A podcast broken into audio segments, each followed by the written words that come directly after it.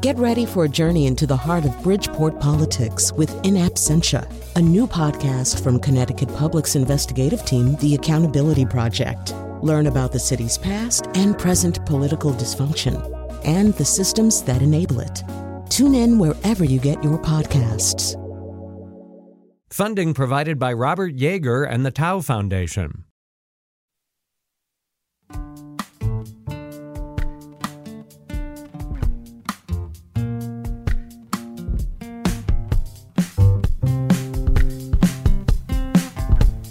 This is Where We Live on Connecticut Public Radio. I'm Lucy Nalpathanchil. State lawmakers have wrapped up the regular session in the Connecticut General Assembly and they passed a new two year, $46 billion budget, but they're not quite done.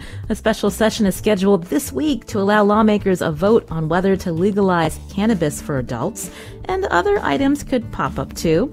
Today, where we live, we wrap up the session with Daniela Altimari, the Courant's Capitol reporter, and we get analysis from columnist and former state lawmaker Kevin Rennie. What bills were you watching that did or didn't make it through? We'll take your questions too. 888 720 9677. That's 888 720 WNPR. Or find us on Facebook and Twitter at Where We Live. Joining us on Zoom again, Daniela Altimari, who covers state government and politics at The Courant. Daniela, welcome back. Thank you. And Kevin Rennie is here, as I mentioned, a columnist for The Courant, and he used to be a state lawmaker. Hi, Kevin. Good morning. So, we've had lots of conversations about how this session was very different from others because of the pandemic. And, I'll start with you, Daniela. Remind us, uh, as things started to loosen up around the state, what changed at the Capitol? Well, I mean, it was uh, a very weird session. Obviously, the building was closed to the public. Even now, as restrictions are lifted, there's no mask mandate at the Capitol and yet um, both the public and lobbyists are are not permitted inside. So that obviously had a had a big impact on sort of the shape of the session and the way things went. And spoke with many many people who said, um, you know, from lobbyists who said they were having a very hard time reaching legislators. People weren't returning phone calls. It was very frustrating. To members of the public who couldn't get access as well and also had that same difficulty. So that definitely, I think, shaped the outcome of a number of different bills. Kevin, why is that problematic when we think about what happens in the final days of the legislative session to have those restrictions in place, that access still being limited? Well, the the biggest problem I think is that uh, the legislators are denying themselves information that can be useful.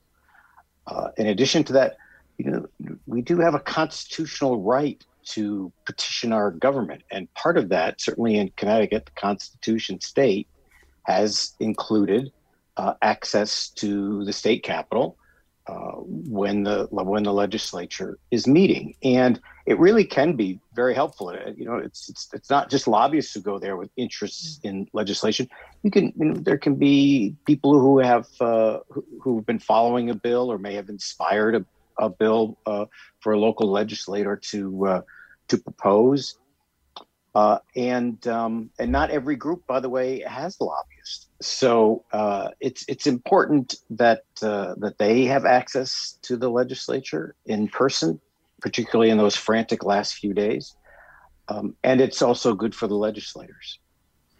Uh, Kevin mentioned those frantic last few days, Daniela. So often you see big issues uh, getting voted on in those last uh, couple of days. So talk us through what happened in, in this session and how we ended up with a, a special session potentially starting tomorrow. Yeah. Um, I, I, gather the Senate will be in on Tuesday and the House will be in on Wednesday. Um, you know, one of the biggest bills left undone uh, was marijuana legalization, which did pass the Senate but did not come up for a vote in the House. And, you know, that was certainly a priority of many members of the General Assembly who wanted to get a vote on that. And um, it did not come up for a vote before time ran out uh, at midnight on Wednesday. And the Democrats blamed the Republicans and said, you know, or the opponents of the bill who said they would just talk it to death. Most of them are Republicans. They would just talk it to death and run out the calendar. But does kind of raise the question, you know, if this was such a priority piece of legislation, why not get it done earlier? Why didn't they call the vote two weeks ago? Um, why didn't they negotiate this bill back in, you know, March and and have it ready to go? So um, it does sort of raise some questions about the the management of the legislative calendar. Um, but that was certainly a big bill that was left undone, and that's uh, part of the reason why they are coming back this week. There's also a budget related bill that they need to vote on. Um, they did approve a state budget, but they did not approve the sort of uh, bill that sets up the mechanics for approval of the state budget. So that, uh, or implementation of the state budget rather. So that also was left undone. And, you know, there's always the chance that other issues could crop up. Um, so we'll see what, you know, what ends up coming out um, this week. Hmm. Kevin, you wrote about uh, the process related to that, again, recreational marijuana bill uh, and this provision that was put in, then taken out. Uh, this We had Senator Winfield on the other day uh, talking about it. And I'm wondering if you can talk about, again, this level of secrecy in the process and how that led to the failure of getting this done in the regular session. Well, uh, it this is a major change. Whatever you think of the, uh, wherever you may fall on the uh, yes or no side of of uh, legalizing recreational use of marijuana, uh, this is a major change in Connecticut policy. And to release a 300-page bill, just uh, I think the Sunday before uh, the legislature was going to adjourn on Wednesday, that's a risk know that's i mean that's that may be that that the people uh, supporting that bill and the legislative democratic leadership may have thought better this way than to give people too much time to examine it. But it's still a risk and the house republican leader vincent candelora found an unusual gift in there to someone uh, that that took them out of the lottery that we're going to see for licenses. And this this is a very complicated process that uh, that we're about to embark on that the Department of Consumer Protection will oversee. And um, for the public to have confidence confidence in it, it needs to be transparent and uh, and there need to be standards that are applied equally to everyone, uh, because this can become a, uh, a a real bonanza of of uh, favors being done, and um, that appeared to be a favor for someone it took them out of the competitive process and it then it caused all sorts of other questions about what was in the bill and uh, if you're going to wait till the last minute that's the risk you take on a, in a 300 page bill Daniela, I'm wondering if you can talk through uh, when this provision uh, was in put in the the bill, um, how the governor's office got involved. Was it surprising to you that this uh, was uncovered in the last few days of the session? Um, I, I didn't report too deeply on it. My colleague mm-hmm. Chris Keating did, but I will say that no, it's absolutely not surprising because that's what happens in those hectic final few hours. There's always all kinds of um, things in there that perhaps it done, you know, earlier and in the light of day, and with people having time to really read and digest these documents, would not uh, would not get in there. But the, you know, that's the danger of this sort of frantic last minute lawmaking where these massive bills are dropped on people at the last minute. Things are hidden in there. You know, they call them rats at the Capitol. And, um, you know, our, our colleague Jon Lender found uh, found something else in, in there, you know, raises for legislative employees. I mean, there's there's always uh, things hidden in these bills that um, that the legislature hopes won't uh, won't be discovered. Um, that's just kind of the nature of lawmaking up there, and it's really not uh, necessarily something that leads to to good government and public scrutiny. So set us up with how the special session will run, Daniela. Again, uh, cannabis will be uh, up uh, for a vote, and I'm just wondering how you uh, will see this process uh, moving through in terms of the debate that they'll hear in the in the special session. Yeah, I mean, we're all assuming cannabis will be up for a vote. Um, but, you know, I've also had people say to me, there's a reason it didn't come up for a vote in the House, and there's a reason it barely passed the Senate. And maybe, you know, maybe the support isn't there, and maybe that's why it didn't come up. So who, who knows? Um, there's uh, some sort of technical issues that you know are, are important I guess, you know, for process sake, whether the cannabis bill becomes part of this big budget implementation bill or whether it's run as a standalone bill. I don't know if members of the public are clearly, you know, all that interested or clued in uh, on those level of mechanics, but it, it is important because this budget bill does need to be passed. So if they tie it to cannabis, it could be a way of trying to, you know, for, for the majority to try to kind of jam it in. On the other hand, it could also you know, undermine um, this other important bill and leave them hanging. So, um, and again, you know, we don't really know once this Pandora's box is open, we don't know what other things could could end up coming up. I, I know that um, there was a lot of unhappiness with the Democratic majorities in in both chambers for for not taking up this um, this climate bill TCI uh, as it's known. And there, there's a lot of anger over that. And there's some discussion maybe you know the governor's office indicated they'd be open to that. Maybe the legislature needs to look at that as well in special session because that was not done. And you have to sort of ask yourself why was that not done in a, in a place where you know democrats do hold strong majorities and uh, they you know profess to believe that climate change is is human caused and we need to do something about it so why was that not done? So that's another thing. And there's probably a host of things that, that I don't know about that are also under discussion. You're hearing Daniela Altimari here on Where We Live as we get a recap of the regular session, a special session before the Connecticut General Assembly uh, starting up uh, tomorrow in one of the chambers. Uh, Daniela covers state government politics for the Courant. Kevin Rennie's also here, Hartford Courant columnist and former state lawmaker. Uh, before we take a call, and you can join us 888-720-9677 or find us on Facebook and Twitter at Where We Live. Daniela said something that was, um, again, a point that we should uh, spend some time on. The fact that we've got a Democratic governor, you've got a Democratic majority. Uh, so often it seems that, that state uh, Republicans um, are kind of shut out of the process when it comes to some of these big bills, Kevin, but uh, they were able to um, definitely voice up their opposition. And we saw, again, cannabis didn't get voted on the regular session. Uh, the opposition to TCI also, um, you know, the way that this was crafted in the final days. I'm wondering if you can talk about um, the Republicans' uh, strategy here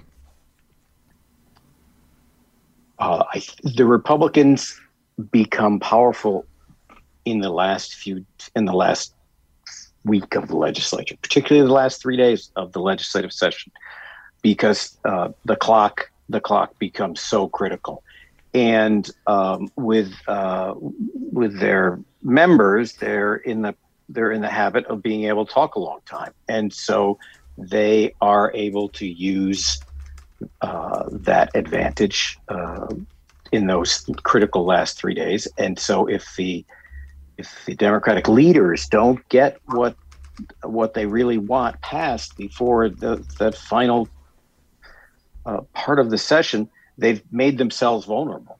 You know, it wouldn't matter how long the Republicans would have talked on a marijuana bill that uh, that was brought up in April but uh, that's that's the price that the Democrats, uh, I guess, were willing to pay, and um, I guess some some unpleasantness ensued, and uh, they sort of tested one another, and the the leadership decided not to bring up the uh, the marijuana bill. Now, at that point, I think Daniela raised an interesting interesting point, which is uh, the vote in the in the Senate was very close at um, 1917 with six Democrats uh, voting against it. You know, maybe the vote in the House was was going to be was going to be close, and they weren't sure of the mm-hmm. uh, of, of, of the number of yes votes they had, and the Republicans would have been aware of that and taken advantage of that as well. And some of the unease as to what's what's really in this 300 page bill might have spread among uh, among wavering uh, Democrats. You can join us if you have a question about this regular session, 888-720-9677. Alex is calling in from West Hartford. Alex, I know you were curious about TCI being covered in the special session. I'm wondering if we can ask you uh, how you feel about the way lawmakers navigated this issue. I feel that it was very, uh, very short-sighted of the leadership to not bring TCI nor medium and the medium and heavy duty vehicles standards bill for a vote nor the uh, electric vehicle, the direct sale of electric vehicles bill.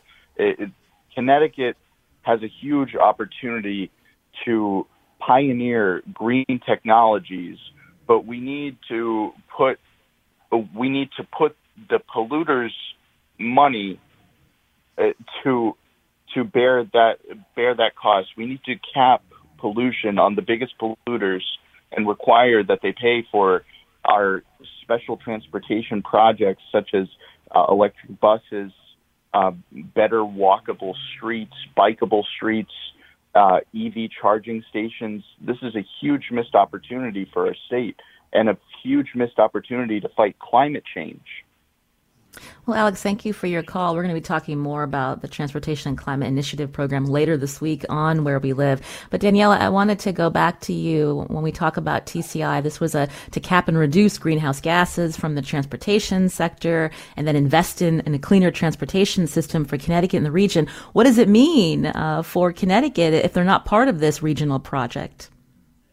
I mean, it's unclear at this point, but um, certainly some of the other states in this compact have already said, uh, like Massachusetts, that this was meant to be a regional approach. And if other states, such as Connecticut, don't get on board, it could undermine, you know, the whole thing for, you know, for other states beyond our borders. I mean, um, you know, uh, I spoke to a, a, young climate activist with the Sunrise Movement who just really doesn't understand why you know, when you hear these lawmakers who talk so much about how they believe in science and how they're going to be guided by, you know, by science and they believe that climate change is real and caused by humans, they can't get this fairly you know simple piece of legislation done. And and by simple i mean it's it's obviously very complex dealing with carbon credits and things like that but you know they're looking ahead to you know 40 years when when we're going to be in a much more dire situation and we're going to need much more extreme measures uh, to deal with you know climate related issues. So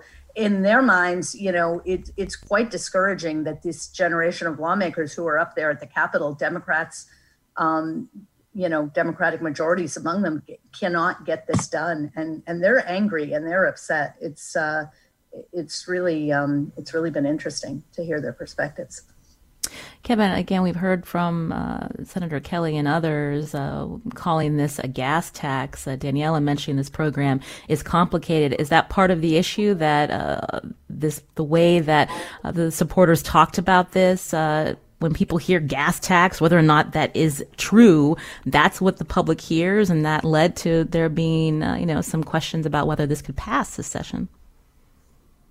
Oh, I, I do I do think that's that's true. It did it did um, it did have elements of uh, of the gas tax uh, controversies that have been almost a permanent part of Connecticut politics, and it also gave the Republicans something to latch onto, because uh, you know as the as the state's fiscal outlook improved, it was getting harder and harder for the Republicans to oppose uh, oppose a. Uh, it's hard for them to oppose a no tax increase budget, and many of them did not. Many of them voted for it. I just, if we could just for a moment, the issue of the uh, direct sale electric uh, vehicles is in Connecticut is really a, a, a case study in um, in how the system works. Sometimes we we don't we don't allow the direct manufacturers to sell uh, uh, vehicles directly to uh, consumers in Connecticut. We haven't for well, maybe hundred years, but close close to it. And um, uh, Tesla wants an exemption from that uh, from that that law, and it is this has been going on for years. And uh, auto it, it shows the the power of the automobile automobile dealers who are. I mean, ask any any legislator uh, or even local official automobile automobile dealers are very active in their communities, and um, they participate in a lot of uh, events and with a lot of groups, and they're generous donors. And I think that this this legislation may be one of the few that they ever asked for anything from a, leg- a local legislator, and that uh, I think that the proponents of uh, exempting Tesla from our automobile franchise law uh, discovered that again this year. They've seen it before. They thought they were really close this year, but they just didn't have the votes. Uh, one last word going back to the TCI bill. Uh, Anthony tweeting us the TCI bill has been drafted since early in the session, but Senator Looney has been blocking debate and a vote. He goes on, this isn't a new proposal. The Transportation and Climate Initiative multi state process started way back in 2010. So we'll see if it pops up uh, this uh, special session starting in another day or two. My guest, Kevin Rennie, Hartford Courant columnist and former state lawmaker. Also with us, Daniela Altimari, who covers state government and politics at the Hartford Courant. We'll be back after a short break. You can join us too, 888 720 9677. That's 888 720 WNPR. Or find us on Facebook and Twitter at Where We Live.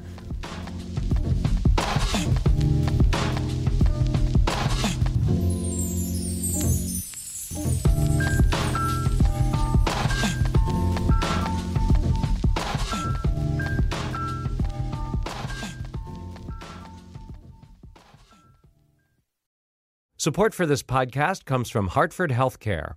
Elevating Health is funded by Hartford Healthcare. Loneliness can be a significant health risk to people of all ages. Dr. Laura Saunders, a psychologist from Hartford Healthcare's Institute of Living, talks about social isolation and why we need to connect in person loneliness actually is a pretty significant health risk for people that struggle with social isolation. It affects their blood pressure, it affects their immune system, it affects your willingness to get up and get out, and can cause some not just emotional issues, but health problems as well. You're not alone. Dr. Saunders explains how important it is for us to look to others and get out of our comfort zone. I like to talk about social isolation as not just that individual's problem, but it's a community problem or it's a family problem. We need to connect with others. We can take space at times as well, but we need to step out of our comfort zone and do things to connect with other people. It's life saving. For more information, go to ctpublic.org slash elevating health. I hope you this is Where We Live from Connecticut Public Radio. I'm Lucy Nalpathanchil. We wanted to spend some time recapping the legislative session that just wrapped up last week, but they'll be back starting tomorrow for a special session on Zoom with us, Daniela Altimari, who covers state government and politics at the Hartford Courant, and Kevin Rennie, a former state lawmaker and now Hartford Courant columnist. Uh, we were talking about what didn't pass this legislative session, but I wanted both of you to talk a little bit about some of the, the bills that made it through uh, that you thought were really impactful. Danielle, I'll start with you. Um, well, there was a uh, there were a lot of bills that uh, had been kicking around um, in years past, like um, this uh, proposal to end the religious exemption for uh, childhood vaccinations, not COVID, but other childhood vaccinations such as mumps and measles and things like that. Um, that passed this year, and actually that passed fairly early in the legislative session. So I think that was a big win for people who wanted to see that. Um, that's one that had been kicking around for a while. Um, they also passed this deceptive advertising for pregnancy centers, which was another issue that uh, had um, support in the Capitol in years past. Um, they passed a bill. I think this was was really interesting uh, to address the rising number of pedestrian and bike fatalities, and that's something that I think, at least for the past couple of years, had been had been put forth and um, finally, you know, got over the finish line. So those are those are three things that that you know certainly had a lot of advocates. Of course, the vaccine bill also has a lot of critics, and they were very vocal and spent uh, many hours at the Capitol rallying and protesting, including on the final day. So it'll be interesting to see where that one winds up, probably in the courts at some point, but um, or it already is in the courts actually. Um, so those those are things that you know had had been sort of mulled for a while and and finally got through. There was a zoning bill that was um, you know to address uh, racial isolation uh, through zoning uh, that was um, you know greatly sort of uh, um, reduced, uh, but that did pass. But it wasn't what uh, the proponents had um, had sought. So those were a few of the ones I'm thinking of right off the top of my head. You mentioned the zoning, it was significantly watered down. So, what will it do, Daniela? Um, well, I mean, as I remember it, a lot of what it will do is, you know, uh, direct people to study the issue. It did uh, put some measures in place to allow, you know, people to have uh, so-called, you know, in-law apartments uh, in some in some cases. But the real sort of uh, strong elements of it, like um, requ- you know, allowing um, multifamily zoning in uh, transit-oriented areas, you know, downtowns and things like that. That is a lot of that was was taken out of the bill. And Kevin, how about you? What were some of the bills that, that stuck out to you that actually are making it to the governor's desk? Well, I th- I I think that the the um, w- the remnants of, of the original zoning proposal uh, it was it was what was left what was taken out much more interesting or I guess than what was kept in. But a reminder it was a reminder that local zoning in Connecticut um, uh, is uh, is an area that legislators uh, of, of, both parties are very reluctant to uh, uh, to trespass on. They um, uh, they're they're really in touch with the people in their communities, and you know, I just I think that um, uh, Democrats and Republicans are leery of making um, making big changes uh, in in what uh, in what zoning uh, lo- what local zoning authorities can do, and um, know, this is a this is this is an overwhelmingly Democratic uh, controlled legislature, and uh, the governor is a Democrat, and you think if if uh, if there was going to be a time to make these changes, that this would be it, and and they just fell far short of that. Uh, there um, were some, and in 169 towns in Connecticut, still, no matter no matter what are the other changes there may be, and there are some uh, immutables in that. Do you anticipate this issue will come back uh, the next session, Kevin? Yes. Yeah, I do. I, I, mean, it may come back from the advocates, but I think that um, uh, legislators be even even less likely to address it in an election year. I mean, this is this session is as far as they get from from the next election, and um, uh, they didn't want to do it. They didn't want to do it this year, so they're unlikely to want to do it next year. Six months or so before before they face the voters. Mm. There were a lot of criminal justice bills uh, before the legislature, also looking at you know how incarcerated people are treated within our prison system. We look at uh, limiting solitary confinement, but there was also a, a, bill I think that made it through, Kevin, that that you think uh, needs to be highlighted, yeah. and that's uh, you know the free phone calls for people that are incarcerated. I do. I, we should have done this a long time ago because it's it is a penalty uh, to to uh, charge uh, uh, the incarcerated and their families essentially uh, a lot of money for phone calls, and really part of of helping people re-enter the um, re-enter re-enter society after they're served their term is is connection with their family. That that's that's one of that's one of the most important factors in successfully uh, leaving uh, prison and not returning to it. And that phone call is a lifeline. It really is an important aspect of of, um, of families staying in touch, and um, uh, that they they've been denied that uh, access for for too long. And Gary Winfield deserves a lot of credit for uh, for getting that passed. It's also a big business, so he went up against some other interests, and he prevailed, and uh, good for him. Chris is calling in from Wethersfield. Chris, go ahead with your question. Uh, yes, I keep hearing a lot of um, explanations of our state's problems that have to deal with process, and in the in business, uh, that changes so much there's a usually a group uh, that does you know process engineering, re-engineering. You know, systems do have to change with the times. Processes have to change. I'd like to know who or where in the state is in charge of doing that, so that we don't keep hearing the same problems year after year after year, governor after governor? Good question, Chris. I'll start with you, Danielle. I know some people have talked about the importance of a full time legislature.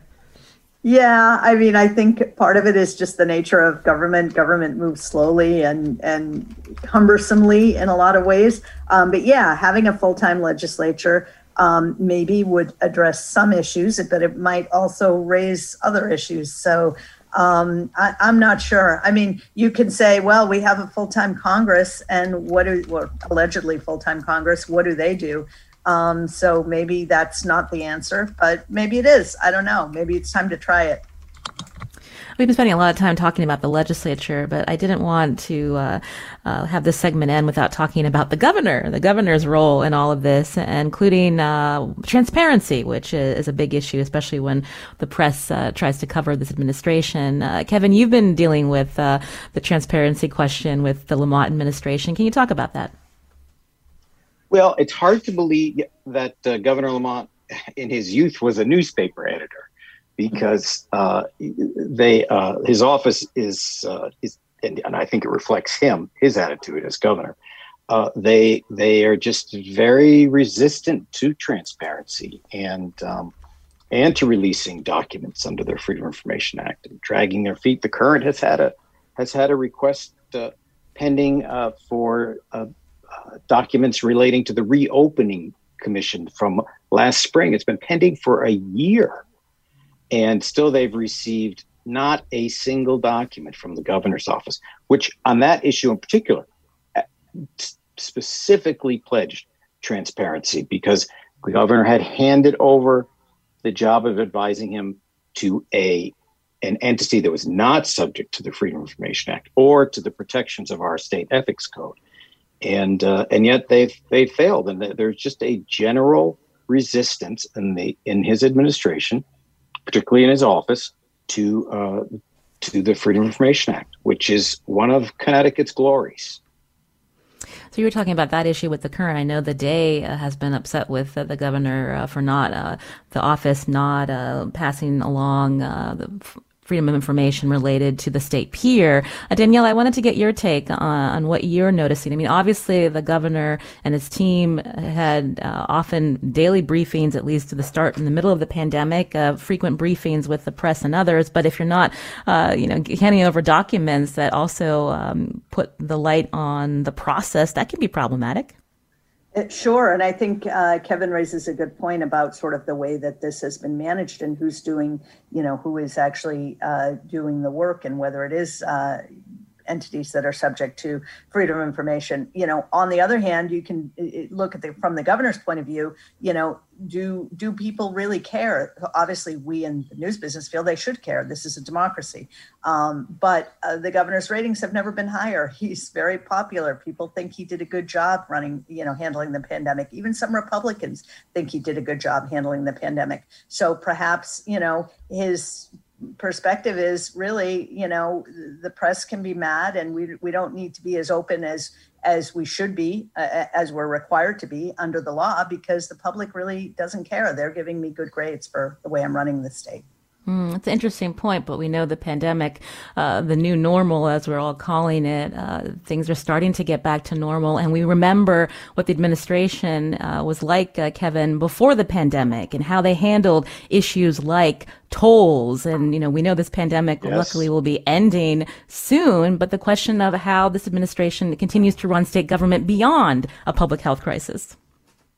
Oh, I, I, think that's true. I think I, I would I would uh, add to what Daniela said. That I think a lot of Republicans were appreci- appreciated uh, the governor's steady steady hand, um, but um, but that that's not necessarily uh, a license uh, that's going to uh, that's going to be valid for the rest of his term. And uh, w- what I think that elected officials sometimes forget in the moment is that the Freedom of Information Act is for their benefit too it is a reminder, an important reminder that you know, someone's going to see what you did, and um, uh, and so they you you want to think about that before you exercise uh, your authority in the people's business, and it it really can be an important part of a governing philosophy if you don't decide that you're going to ignore it for as long as you possibly can. And lastly, uh, you've been uh, dealing with uh, a protracted fight with the administration over your FOIA request related to the governor's wife, Annie Lamont, and her role in the administration. Can you briefly tell us where this stands? Well, it's my request was uh, was for uh, di- uh, emails and text messages between the two of the governor's top aides and Mrs. Lamont. Um, and uh, it has uh, that was in August of 2019. Documents were withheld and others were redacted. Uh, we had hearings with it for a hearing officer uh, in December and February, February of this year, and then we had a uh, a a there was a Freedom of Information Commission meeting on last week to uh, consider adopting the hearing officer's um, recommendation, which I, I had hoped they would. And uh, uh, there seemed to be uh, some objection to that at the last minute. And so uh, it was posted, a final decision was postponed for two weeks in order to give members of the commission who want, who would like to, a chance to look at those uh, those documents. And of course, you know, the, the, odd thing about all this is that you know, I, I, make the case, but I'm the only one who hasn't seen what's behind the redactions and what and what documents have been um, uh, have been withheld. So uh, the hearing officer sees that, and really, you just you have to rely on the hearing officer's judgment when you can't see the documents. Well, we can't wait to hear how this uh, ends up for you, Kevin Rennie. We appreciate your time here on Where We Live, uh, talking about this very important issue as well as recapping the legislative session. Thanks for your time today. We really appreciate it. You're welcome. And Daniela Altimari was here, who covers state government and politics of the Hartford Courant. You'll be back at it tomorrow, Daniela, with the start of the special session. Good luck to you. Thank you so much. Take care. This is where we live on Connecticut Public Radio. I'm Lucy Nalpathanchil. And our listeners know uh, the governor's office. We've had the governor on pretty regularly throughout the pandemic. His last time on our show was March 24th. We've been trying to get him back on to answer your questions. We know you have a lot of them, and we're still waiting to hear back. After the break, we'll talk about another bill that made it through the end of this session. This will expand Husky uh, healthcare coverage for some children. We'll find out more.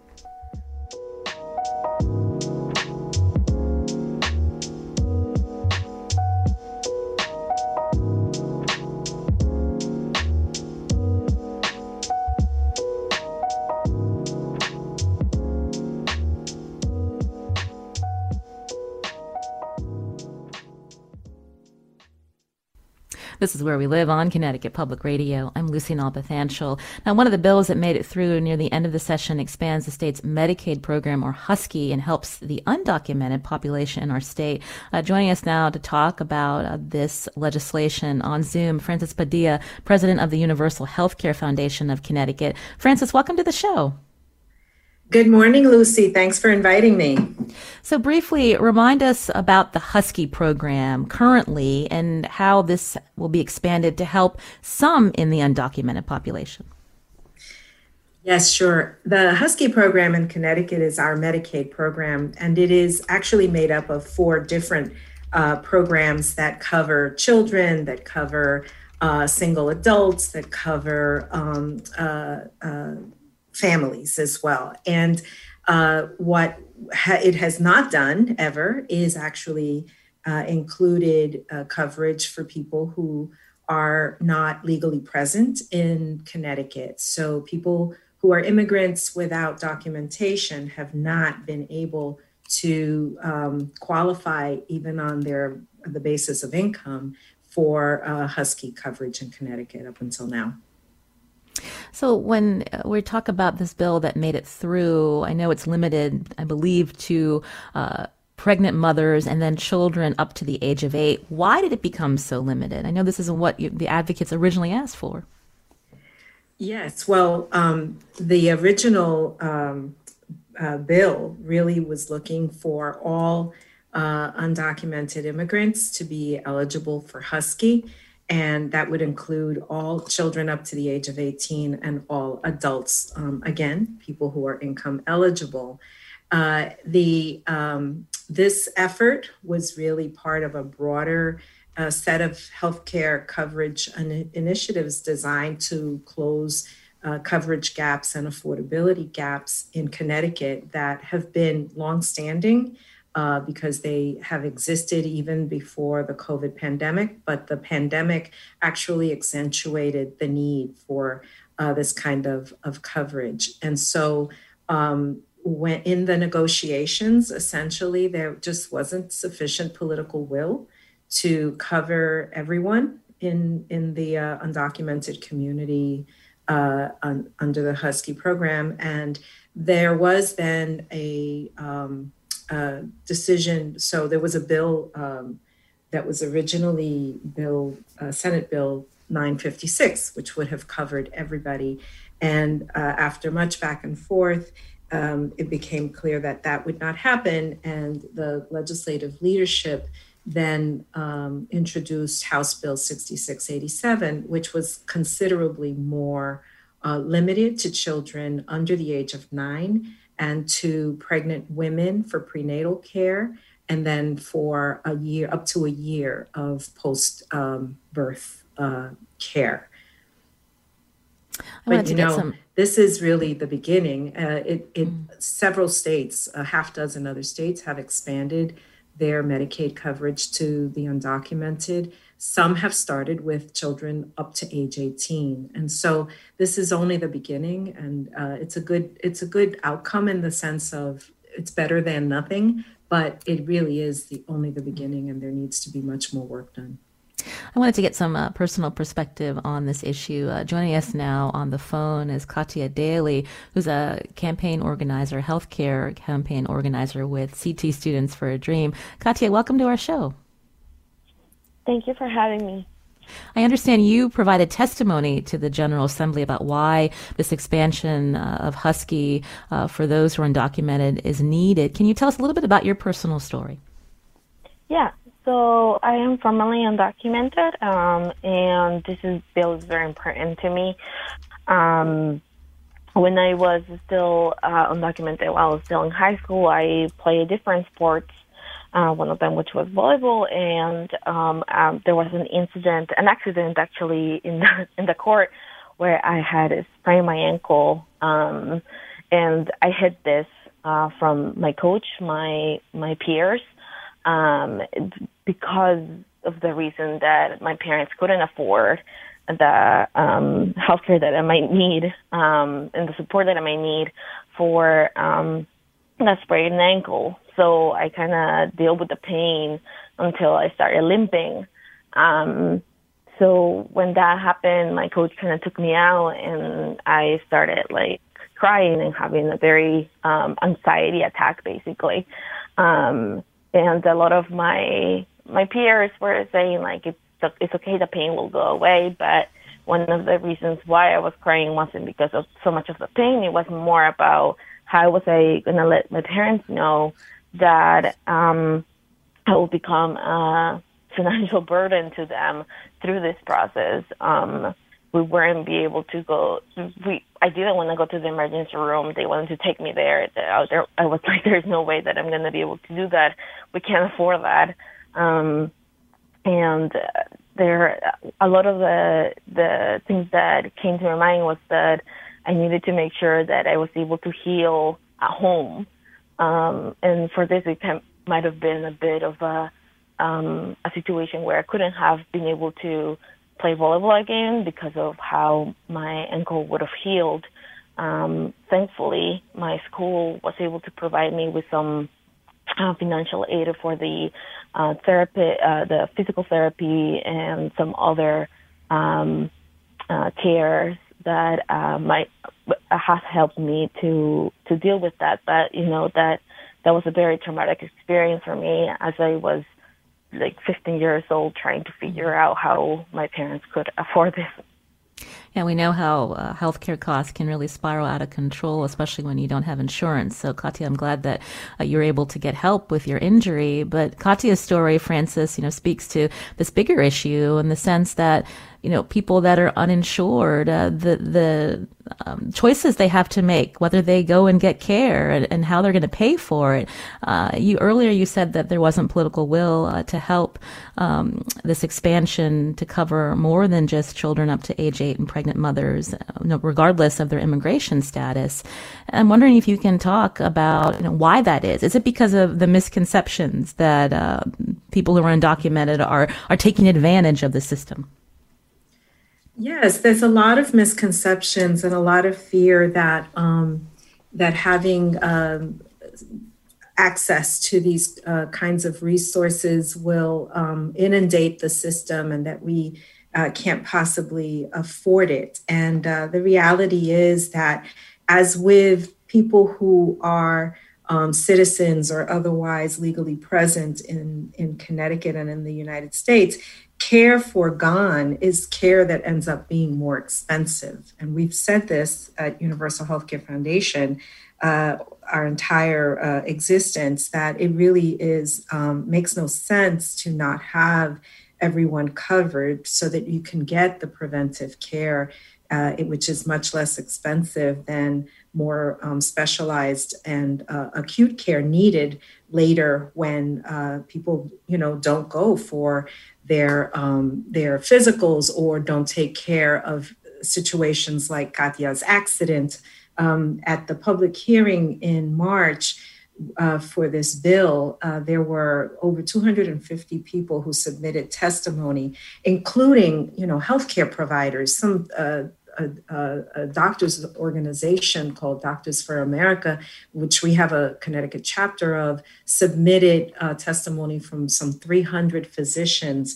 And of course, there were also some um, immigrants who themselves uh, told their stories. Uh, a woman who went into the emergency room, um, uh, pregnant 24 weeks, had was not feeling well, was really badly treated, and was turned away, was sent home. And when she returned because she didn't feel well, she then had a stillbirth. And these are these are you know traumatic experiences that none of us who um, have uh, insurance who take it for granted would uh, accept uh, in under any circumstances. And so the uh, the need for uh, having everyone covered is really a public health measure. It really is important for all of us to be able to be covered uh, through whatever means um, make the most sense, right? And to be able to get the care that is needed it is it makes um, human sense right health sense and it makes financial sense as well we just have a couple of minutes left, Frances. Again, uh, this is just the first step. Uh, do you anticipate that uh, this could be brought up again and you could see a Husky expansion uh, that would cover more people? Mm-hmm. Yes, um, uh, the governor has to sign this bill, and so the advocacy for his signature continues as I speak. Um, and then uh, the uh, intention is to return and to continue to pursue uh, coverage of uh, all undocumented immigrants, providing access to um, some, you know, it's between 65 and 70,000 people. It's not even that many individuals. It's about half the people who are um, in our state who are known to be undocumented who who need um, coverage and so making affordable uh, access to quality care available to them is something that uh, the coalition of organizations of which we at Universal are a part will definitely return and and keep fighting for. Mm. Katya, we heard from you earlier. I'm wondering, uh, just your, if you could just tell us, you know, how you feel about this particular bill getting passed and the work that still needs to be done. Yeah, so um, I'm very happy that this bill was able to pass, although it has a lot of shortcomings. We have talked about the, what will be the uh, the expansion for immigrant children and the pre- and pregnant women. Uh, we understand that there has been a lot of um, a, a lot of advocacy that our community has done and will continue to do. It is very important to, that we continue to advocate for our lives. This is the life or death situation for mo- some of us, and uh, it's important to understand that um, our our lives are uh, dependent on this bill. Um, so we will continue to fight.